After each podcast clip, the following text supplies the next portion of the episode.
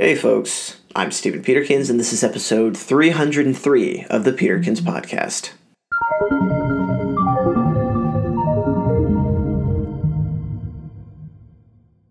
Today, we're going to talk about revenge procrastination.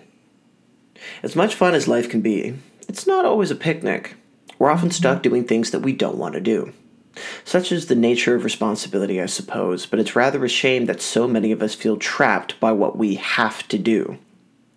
In response, we cope in a variety of ways. Some of us drink, others will watch TV, and maybe in a different time we'd go hang out with friends.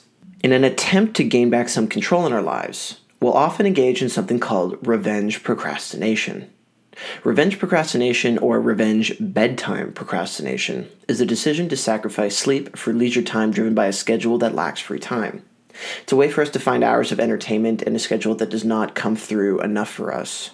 There are short and long term consequences for engaging in it, but you'll almost always suffer worse performance in your responsibilities the following day due to a lack of sleep.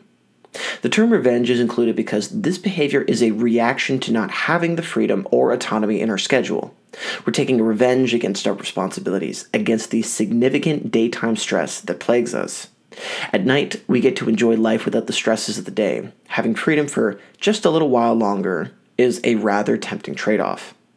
However, in our pursuit for relaxation, I think we can overdo it. There are ways for us to power down and de stress from our days without sacrificing our sleep health in the process.